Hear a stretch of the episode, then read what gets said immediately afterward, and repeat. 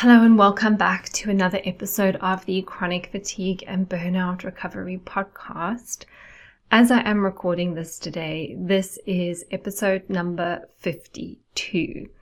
And why that feels significant to me is because that means that for a whole year, I have been recording and releasing podcasts, and therefore there is a whole year's worth of podcast information available to you to learn more about your journey with chronic fatigue, chronic illness, and burnout recovery. So I've kind of felt like I should really do something special to mark this occasion. And I was thinking about topics for a special episode, but to be honest, I just couldn't think of anything. So I just decided that um, I would just mark the occasion with a little bit of chit chat at the beginning of this episode today.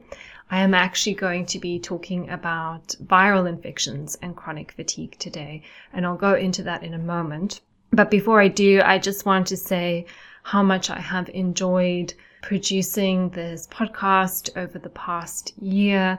I have had so many people message me and say how much it's helping them, how valuable they've found the episodes. I've had a few people leave some reviews on iTunes, um, and that has been really great. So, just really wanted to say thank you to you, the listener, for for being here, for downloading, for listening. Uh, for sharing, for the messages I get um, about the podcast, and also just for the people who have found me through the podcast and started following me on Instagram or even become a client. I'm grateful to all of you. And as I've said, I think in previous episodes, is that this podcast is self funded. I pay each week to have it edited for me and uploaded and all the kind of techie bits that I just don't have time always to do in my business. That's all paid out of my pocket. Um, I don't have any ads or any sponsors. So it is very much um, self funded and it's done through my own passion and through my own desire to share this information with others and also to a certain degree a sense of responsibility to share what I know because I know that it can help other people.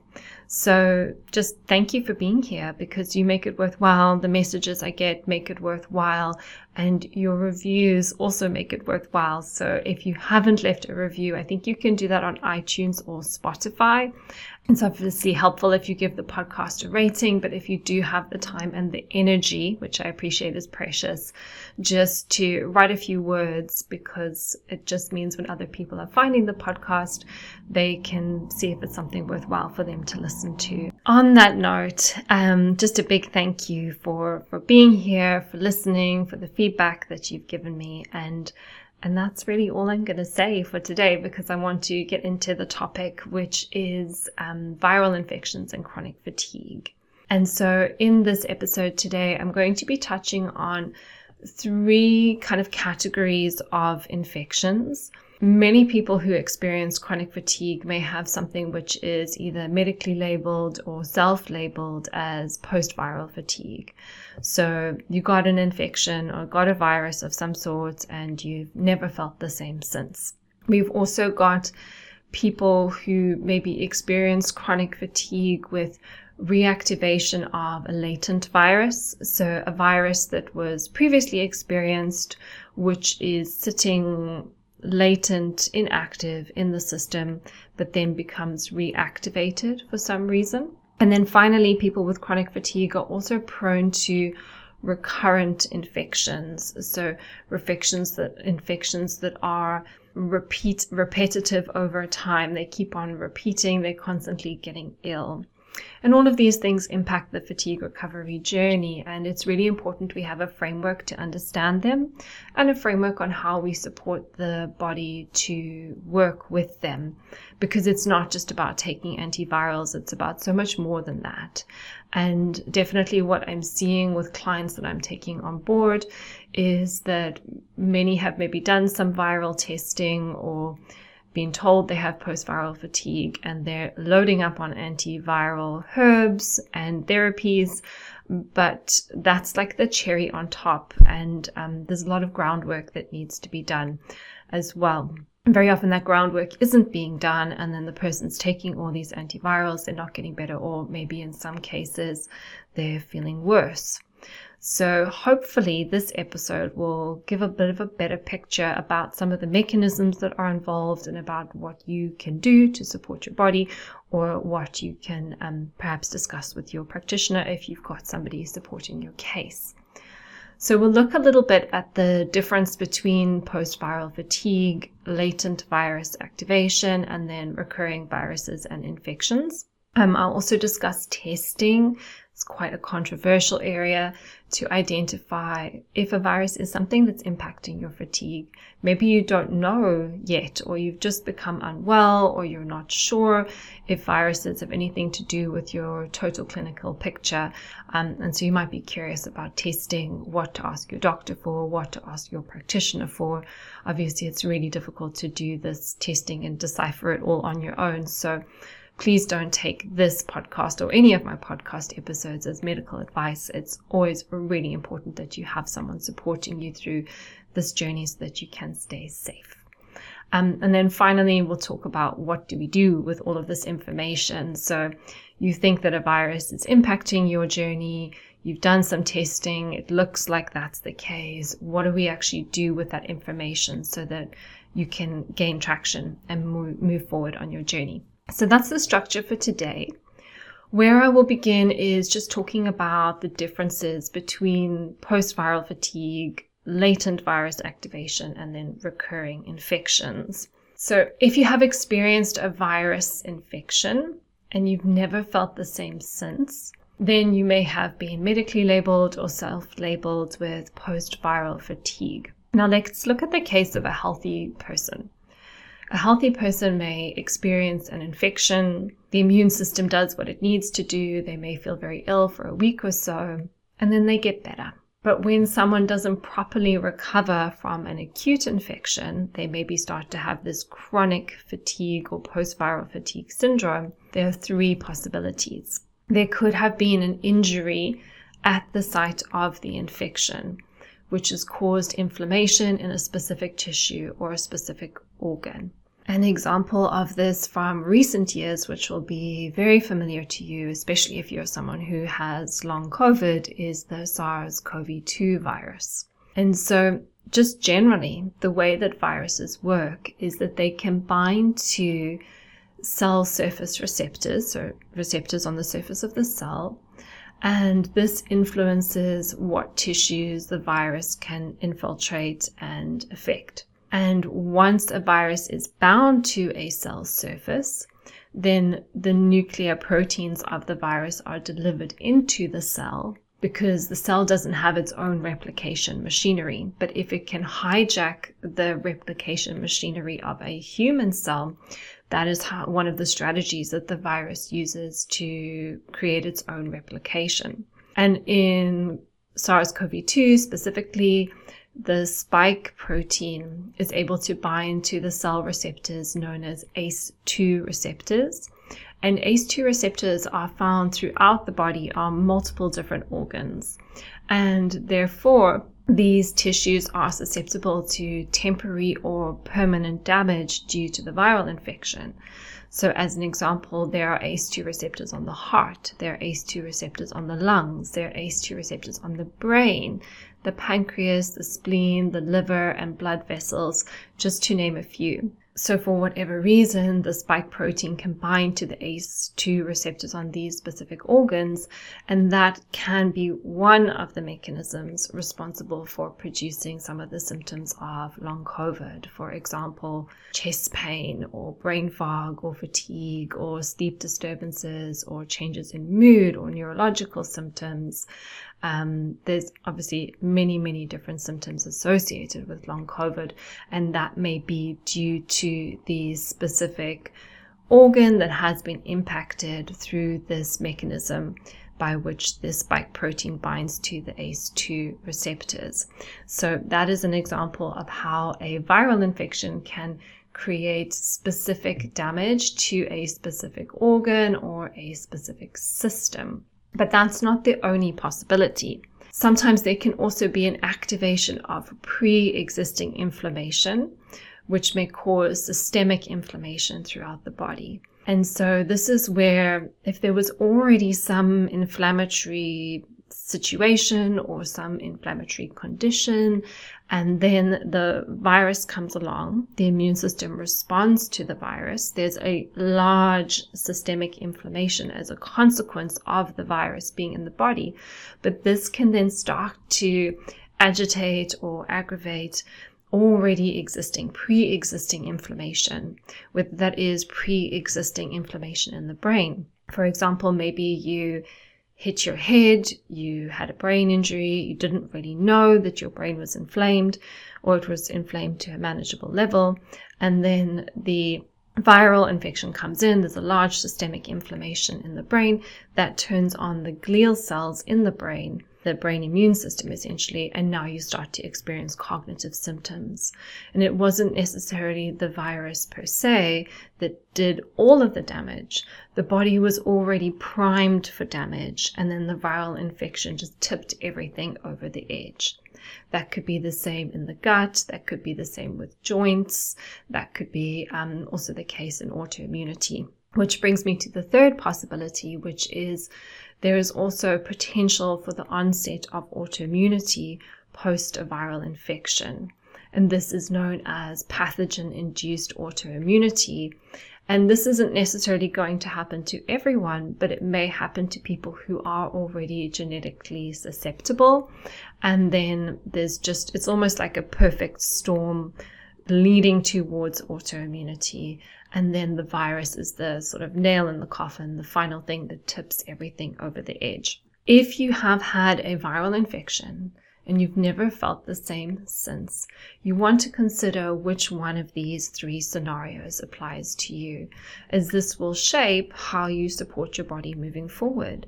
If a viral infection triggered autoimmunity for you, that's a very different support strategy compared to if the viral infection created a site specific inflammation and now you're having problems with your brain or your lungs or a, a specific organ or a specific system. What's really important to highlight here is that in most cases, there's no longer an active infection. The infection has been, it's gone, the immune system has tried to fight it, and in doing so, a large amount of damage or change has been created in the body. So, in this type of situation, it's not about taking herbs or antiviral supplements. It's very much about establishing what are the mechanisms that are still active here. The immune system did its job. It came in, it tried to get rid of the infection, but in doing so, it created a lot of damage, and there may be ongoing inflammation happening in the body. What does the body need now so that it can resolve that inflammation and bring you back to a better state of health? So, that is the first example. That is the first thing I wanted to cover, which is post viral fatigue syndrome. We must remember that the virus has been, it's gone, it's no longer active, but what does the body need now to bring it back to a healthy balance? The next thing I wanted to touch on is recurring latent infections. So, recurring latent infections are infections that a healthy immune system can keep in check. When the immune system is working well, when it's doing its job to the best of its abilities, these latent infections shouldn't be a problem. However, in moments of immune weakness and compromise, the host's immune system may no longer be able to keep the infection in check in its latent state. And this is when the latent infection may opportunistically reactivate. Classic example of this, which most people are probably familiar with, is the herpes zoster virus, which is responsible for varicella, also known as the chickenpox. So many children have chickenpox. Children all over the world have chickenpox. Most children have chickenpox. But when this virus reactivates later in life, we call it shingles. And this is a classic example of we've had the virus, the chickenpox virus. The virus is latent in the system. But now, for some reason, the immune system has become compromised and it re manifests, it reactivates as shingles. So, clinically, latent viruses reactivate when someone is severely immunocompromised. And there could be many reasons why somebody may be immunocompromised. It could be due to stress, it could be due to imbalances within the microbiome, and then we have to think about why that might be diet, lifestyle, stress, drugs, alcohol. Could be due to nutrient deficiencies, poor intake of protein and fat, hormonal imbalances, inadequate sleep, chemical pollutants, or perhaps other infections which are wearing down the system, like parasites or mold, probably being the big ones here. So, when someone has a recurring latent infection, then it might be tempting to tackle the virus specifically to improve the symptoms. And this is where, you know, someone may take some herbs or antivirals because we're thinking kill, kill, kill, get rid of that virus, kill the virus. But actually, we need to think about the bigger picture, which is why is this person's immune system so compromised that it can't keep this virus in check? Because there's many people out there who've had chickenpox, there's many people out there who've had EBV or cytomegalovirus. Most people have had all of these viruses. That's why when you test them, most people will test positive for this these viruses. But why did this person's immune system allow it to reactivate? So that is the question we should be asking. And here is an example, just what I see in clinical practice when I'm taking over cases is that there's been a lot of viral testing. Maybe for whatever reason, the person's immune system is looking compromised. You know, there's a sign that maybe there is some ongoing infection. And then the individual has done loads and loads of testing. It's like, let's find out what this infection is. Is it EBV? Is it herpes zoster? Is it cytomegalovirus? You know, what is the virus? What is the thing that is affecting this person's immune system? And actually, knowing exactly what it is it, when we're looking at viruses, I don't actually think that clinically that's very useful. Perhaps it could be, but if we know it's probably a virus, we don't necessarily need to determine which one. The question we want to be asking, the most powerful question is, what does this immune system need? Who is the person in front of me? How are they presenting? How are their stress levels? Do they have nutrient deficiencies? What's their protein and fat intake like? Are they sleeping? Do they have other infections like parasites and mold? I do think it's important to rule those ones out. But what are the contributing factors to this person's immune function? And then how do we support the person's immune function instead of going on a witch hunt for a virus? So that hopefully um, helps you understand the latent viruses a little bit better. Then the final category is just recurrent viral infections, which are essentially just repeated infections. Um, th- this is somebody who's just falling ill all the time. And obviously, when we're trying to recover from chronic fatigue, but then we're constantly having these setbacks because we're getting knocked back by a virus, it's really difficult for us to get traction on moving forward. So these viral infections could just be like the flu, it could be recurrent COVID infections, rhinovirus, which is the common cold or sinusitis or bronchitis, adenovirus, which is conjunctivitis or upper respiratory infections, bronchitis, the norovirus, so stomach flu, rotavirus, diarrhea, parainfluenza virus, which is sinusitis, and then gastroenteritis or otitis media. So all of these different infections. Maybe you're getting some of them, maybe you're getting the same one again and again, maybe you're experiencing all of these and just rotating between the two, or rotating between all of them. So, whatever is going on, please know it's absolutely okay to get ill from time to time. Most people, even healthy people, get infections. And especially if you're a mum and you've got little ones and their immune systems are developing and they're bringing a lot of things home from school or daycare, then you probably are going to be getting a few more, you know, niggles and colds um, than somebody else. But however, when this is constant and it's preventing you from moving forward with your health, you see it as the biggest barrier in your journey, then again, we must consider the state of the immune system and specifically again asking those questions about why is this immune system compromised? Is it stress? Is it nutrient deficiencies? Is it issues with the microbiome? Is there enough protein in the diet? Are there enough fats in the diet? So we want to start to ask these questions instead of just thinking about how do I kill the virus? We want to ask how do I improve my resilience and how do I improve the how robust my immune system is. So hopefully that helps you now to understand the, the different kind of categories of viral infections. Remember, at the end of the day, what we're really looking to do is to support the immune system and resolve inflammation or, or help it to resolve inflammation. And then your antiviral therapy, that's like the cherry on the top.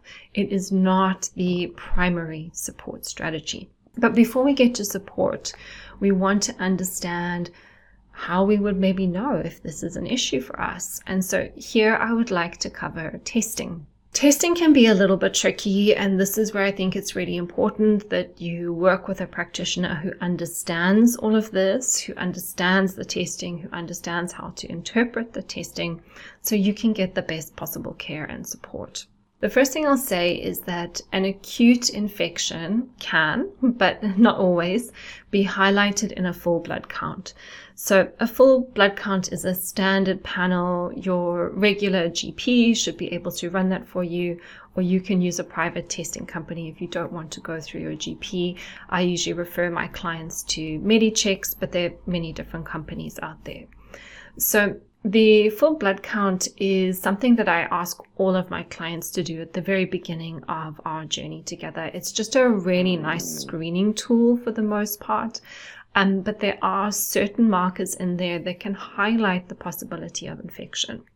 So, for example, increased white blood cells and increased lymphocytes can highlight an acute infection.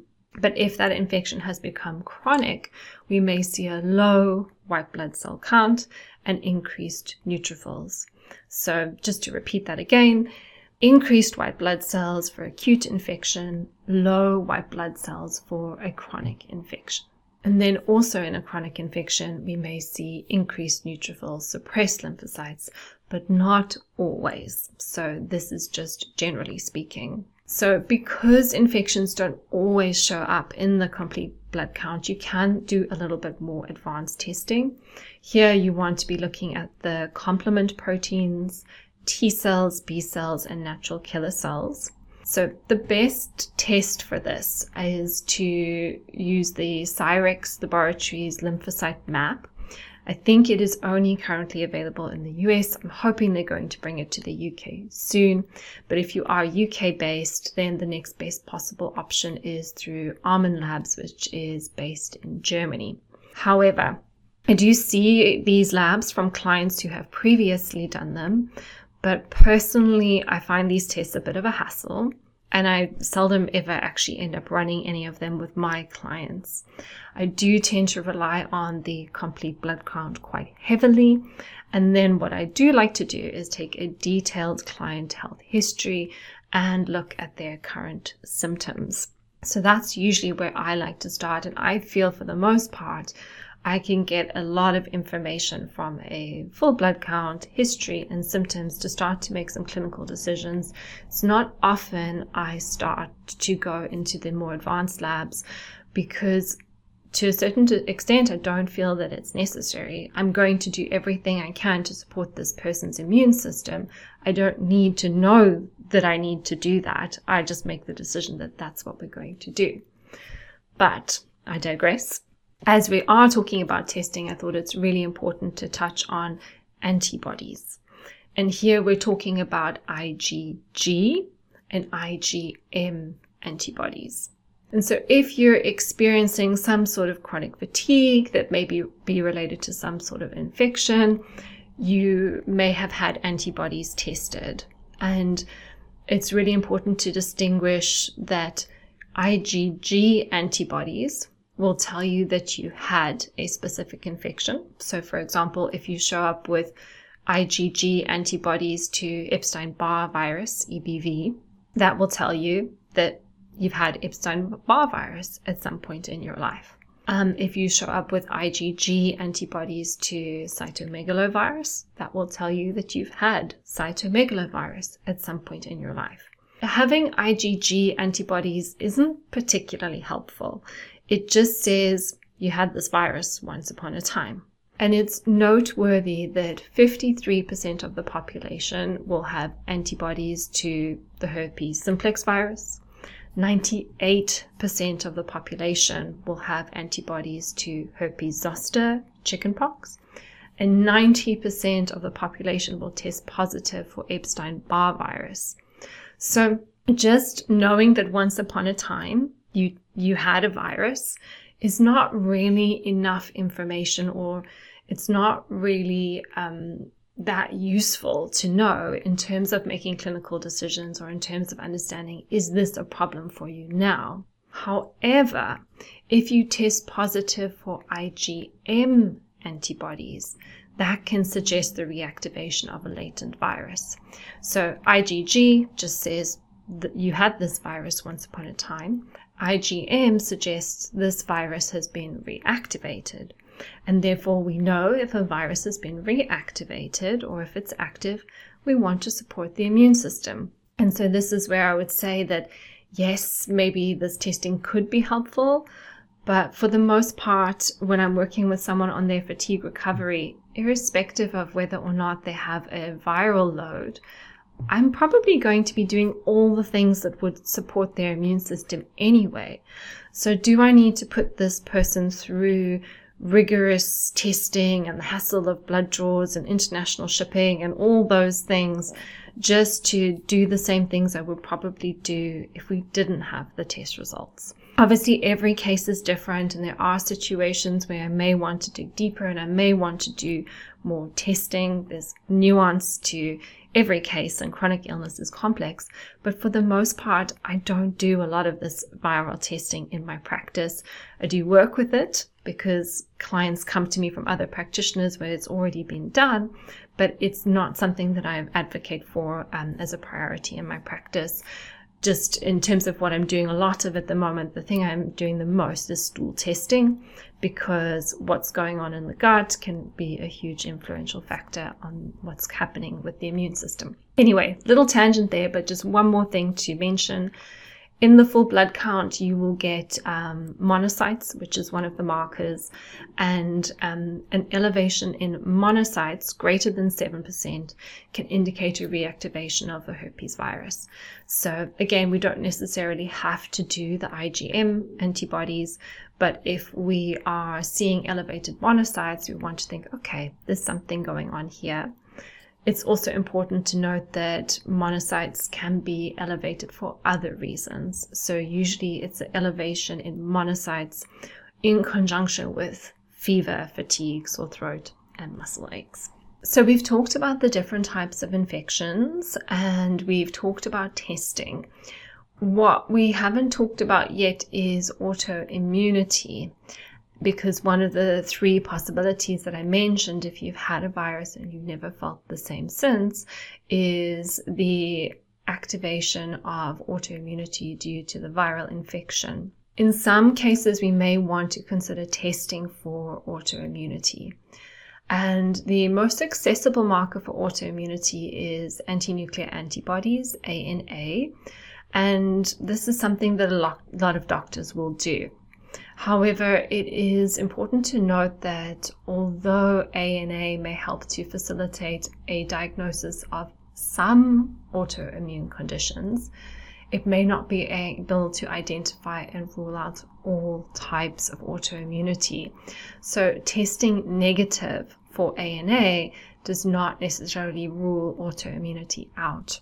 The test that I like to use for autoimmunity is the Cyrex Array 5 which is a multiple autoimmune reactivity screen. It tests for 24 different protein targets, and therefore it's the most comprehensive picture of autoimmune potential. It's not 100%, there may be some other things that get missed in this test, but it's pretty comprehensive. It is worth noting that the test retails at 671 US dollars and it does have to be arranged through a qualified practitioner. So here in the UK, that's a nutritional therapist or a functional medicine doctor. So not everybody is necessarily going to have 671 US dollars to access this type of testing. However, I would say that if autoimmunity is on the cards, this is worth saving up for. Fortunately, there's no autoimmunity in my family. Um, it's i mean never say never but i just don't think that that i'm somebody who holds those genetic predispositions but i've always said through learning about the cyrex testing that if i was if i if i was somebody who was susceptible to autoimmunity, I would be saving up for and doing every single one of the Cyrex panels, maybe, you know, across a decade, but I would want to test absolutely everything because the value of the information that you can get in terms of managing your health is it's invaluable. So if you have got some like weird and wacky symptoms and you've tried loads of things and nothing is helping you, and you haven't really conclusively ruled out autoimmunity, I think it would be um, something really great to do. I appreciate it's not very easily accessible, and you know that is unfortunately there's nothing I can do to change that. It is the system that we live in where healthcare is just really expensive, but getting to the bottom of it um, could be something that really helps you and helps your case. Now that we've addressed testing, the next really an important thing or most important thing is what do we do with all of this information? We, we've identified it's either like post-viral fatigue or it's a recurring latent infection or just recurrent infections. We've done the testing, we kind of know where we're at with things, but what do we do now? And so here, and I've touched on this a few times already, is that um, just talking about this idea that antiviral therapies are commonly recommended as part of a fatigue recovery support plan, but they are the cherry on top. Therefore, we want to consider, in the case of a post viral fatigue, the infection may be long gone, and therefore we may need to consider what the body needs support with now. What organ system has been impacted? What is the mechanism of the impact? And has there been some autoimmunity which has been induced? If that, you know, when we're thinking about all of these things, antiviral therapy is not going to be very helpful in this case. When we've got recurrent infections or latent infections which have been reactivated, then the host is most likely going to be immune compromised and therefore we need a well rounded immune support plan with antivirals as the cherry on the top. So, where I'll go into with this is to talk about how we support those who are immune compromised. And I've kind of touched on these already. And really, how we support somebody who is immune compromised is how I would go about supporting anybody who walks through my door who has chronic fatigue, whether I know they have immune compromise or not. Actually, the strategies are all the same. And I've touched on this in previous podcasts, is often we think that this is a chronic illness. I must be really, really ill, and therefore I must need really, really complicated interventions and sophisticated supplement plans and sophisticated testing. And that is really not the case. Fatigue recovery is built on basic foundations, and these basic foundations do not have to be sophisticated or fancy or um, very expensive. So the basic foundations are very, very first one is sleep. You must be sleeping. And I appreciate that that is easier said than done and sometimes there's a whole network of things we need to address to actually get someone sleeping. And it goes beyond the scope of this particular podcast episode to talk about all of those things. But if I've got a client who's not sleeping, we will do everything to get them to sleep. Um, and that might be looking at their blood sugar, looking at their morning light exposure, looking at their nervous system, looking at things like histamine. There's so many different things that could impact sleep, but we, we need to get somebody who is immune compromised sleeping. So I appreciate it's easier said than done, but we need to get people sleeping. The next thing is we need to stabilize blood sugar. When your blood sugar is going too high or too low, um, that's not going to be good for your health. That's not going to be good for your immune system. And again, I've got a whole episode on blood sugar, so you can listen to that. I've also talked about the ketogenic diet, so you can listen to that. Um, some people will need to go ketogenic. Sometimes it's the only thing that will stabilize their blood sugar. And most people don't like to hear that because most people like to eat carbohydrate. But it was something I had to do in my own journey. There was nothing except going ketogenic that would help to stabilize my blood sugar. And here on the flip side of that, I will say as well that sometimes I have clients with stable blood sugar, but they still need to go ketogenic for the anti inflammatory benefits on the brain. So just because your blood sugar is stable with the current diet that you're on doesn't mean that your diet has been optimized for your specific case. So it's worth highlighting that as well. So good sleep, stable blood sugar, which always helps with good sleep, and then macronutrition. So we need adequate protein. All these immune molecules that I've been talking about, your antibodies, your T cells, your B cells, they're made from protein. So if you're immune compromised, you may test low for those things. And therefore, if you're not eating enough protein, how are you going to make those immune molecules, which are going to be important for the robustness of your immune system? So ideal protein intake is one gram per pound of ideal body weight.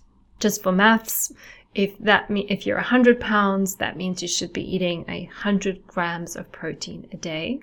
That doesn't mean if you have a portion of chicken which weighs 100 grams, you're done for the day. 100 grams of chicken is 20 grams of protein.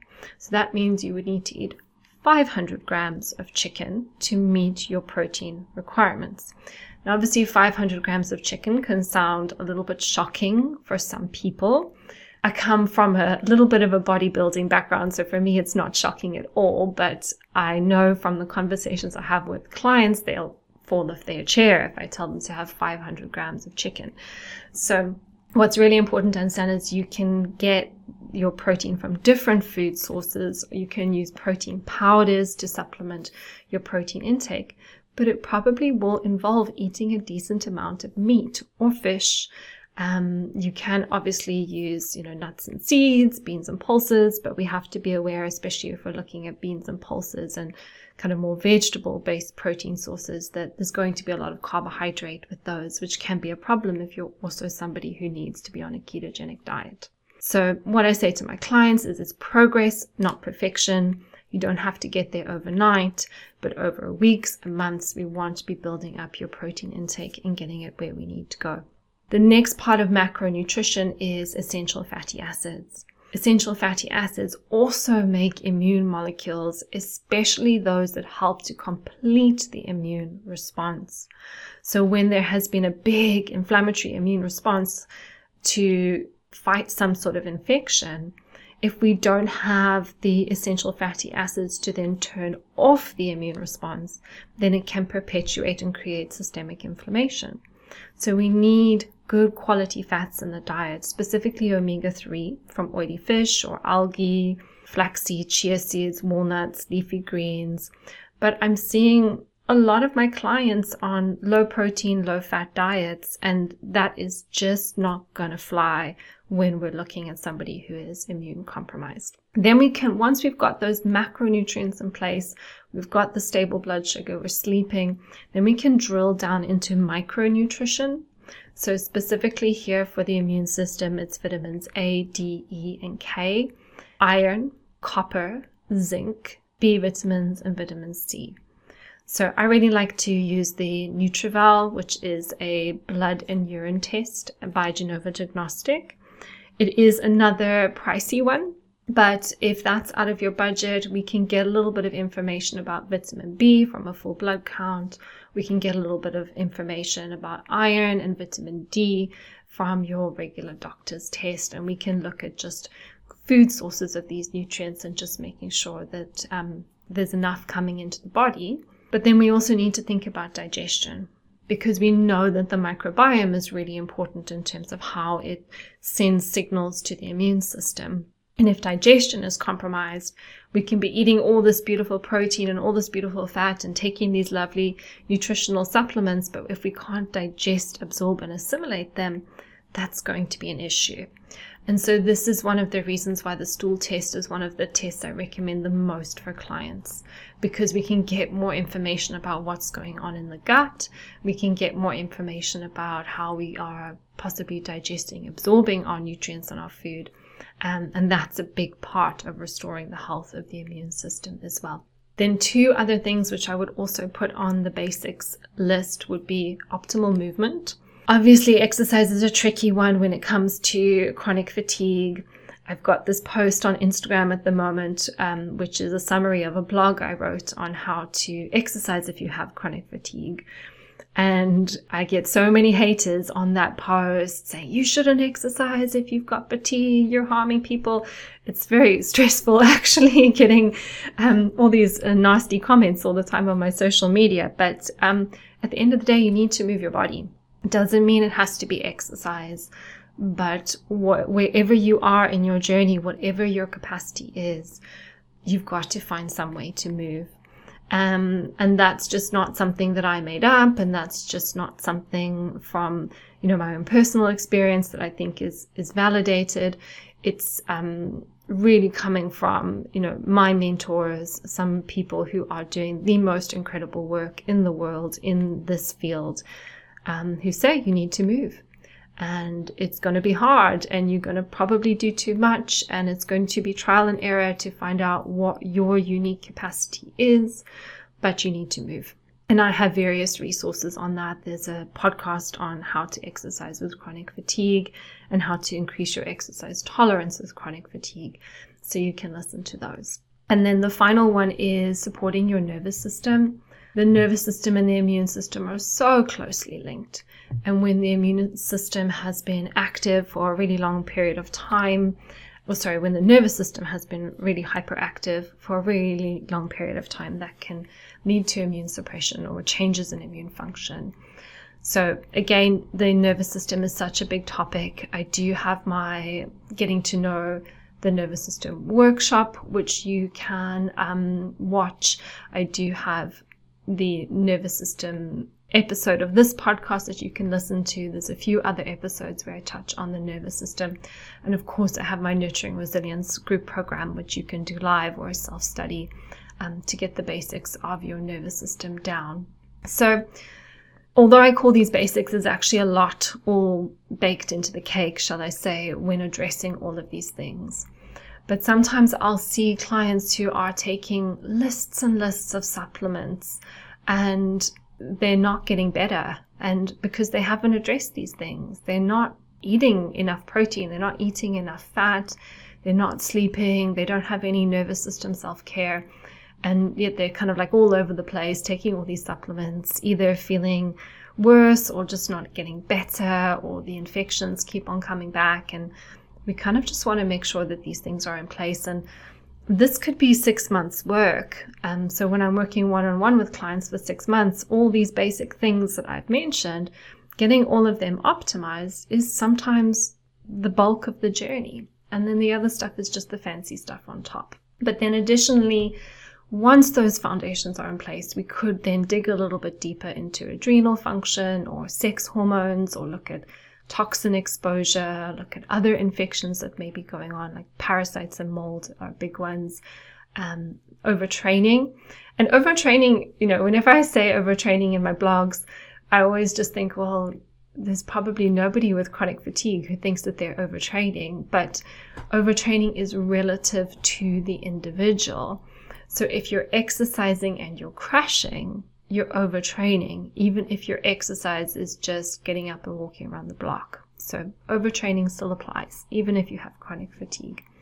smoking due to the depletion of antioxidants, drugs, and alcohol, due to the impact they have on the brain and our antioxidant reserves, and um, eating disorders, because then obviously there will be nutritional deficiencies.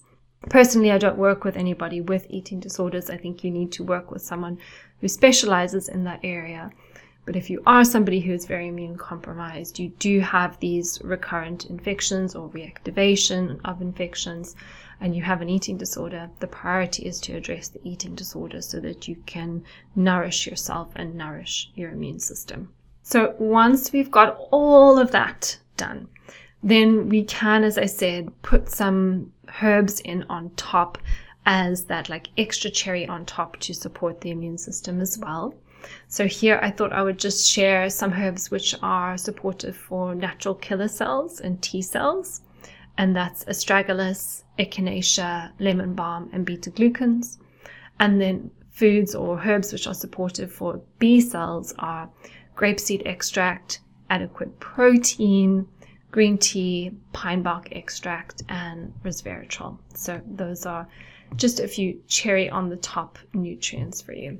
Now, where I'd like to finish up here is if you've been listening to this podcast and you suspect you have autoimmunity, or you already had a known autoimmune condition, for example, a lot of people have Hashimoto's, thyroiditis, and you had some autoimmune condition then you had a viral infection, and then you kind of never felt better since.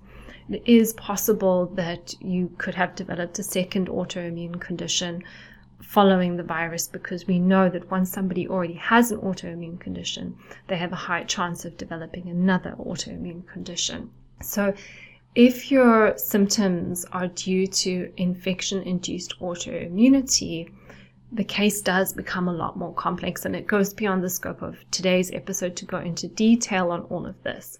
But this is kind of just like a checklist of things that you may want to consider. So, first of all, you want to identify if there is some autoimmunity, and that's the Cyrex Array 5. Then you want to develop, um, get an understanding of what stage that autoimmunity is. So we have silent, we have autoimmune reactivity, and then we have disease. So silent is it's just there, it's in the background, you're not really symptomatic, which if you're feeling worse since the viral infection is probably not you. So then we need to think is this just something that's reacting? Is it like a flare and then it normalizes and a flare and then it normalizes? Or in the case of disease, there's tissue destruction. So then once we've identified that, then we want to think about what are the triggers. So, uh, do I feel worse when I don't sleep? Do I feel worse when I exercise? Do I feel worse when I'm stressed at work or in my relationship? So, we want to start to manage lifestyle triggers. Then we want to identify protein triggers. So, this is where people may react to gluten or dairy or nightshades or lectins or gluten cross reactive foods or even insulin surges, which is why blood sugar is important. And so this is where we can use elimination diets to kind of, you know, you cut out these foods, you see if you feel better, or you can also use Cyrex testing to get a little bit more data. They have food specific panels as well. There can also be chemical triggers. They can also be um, pathogen triggers, so viruses, bacteria, mold. Here is where testing can be helpful to dig a bit deeper into this. And this is where Cyrex has panels for these specific things, chemicals and pathogens.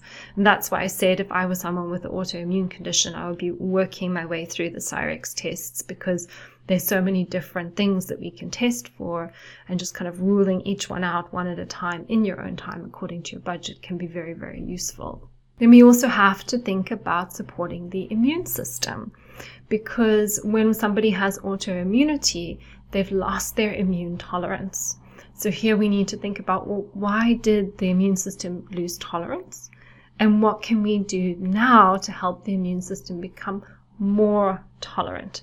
And there's lots of different things we can do here, but a big one is going to be addressing digestive health. And then we also need to just work or consider you as an individual, what helps you to manage and recover from your flares. And for a lot of people, it's probably going to be things like good sleep, good diet, good amounts of exercise, healthy relationships, and lots and lots and lots and lots of nervous system support. So, it's a complicated topic, but my goal for today was to make something that's complicated actually simple. I think, you know, there's so much misinformation or it's hard to find good information when you are somebody who is experiencing a chronic illness like chronic fatigue syndrome. And I think then there can be this like everything is a mystery, everything sounds really complicated.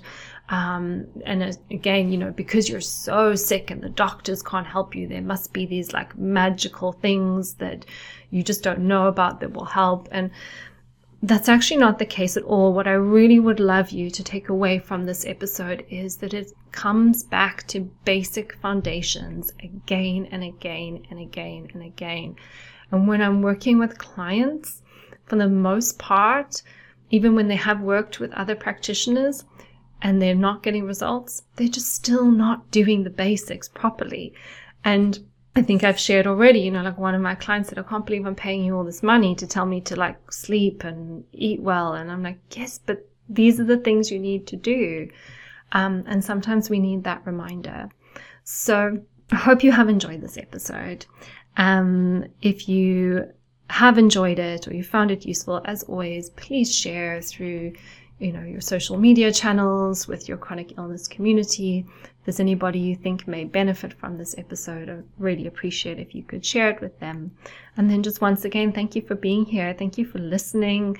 Thank you for all the feedback and reviews. And if you haven't left a review maybe now's a good day to leave one.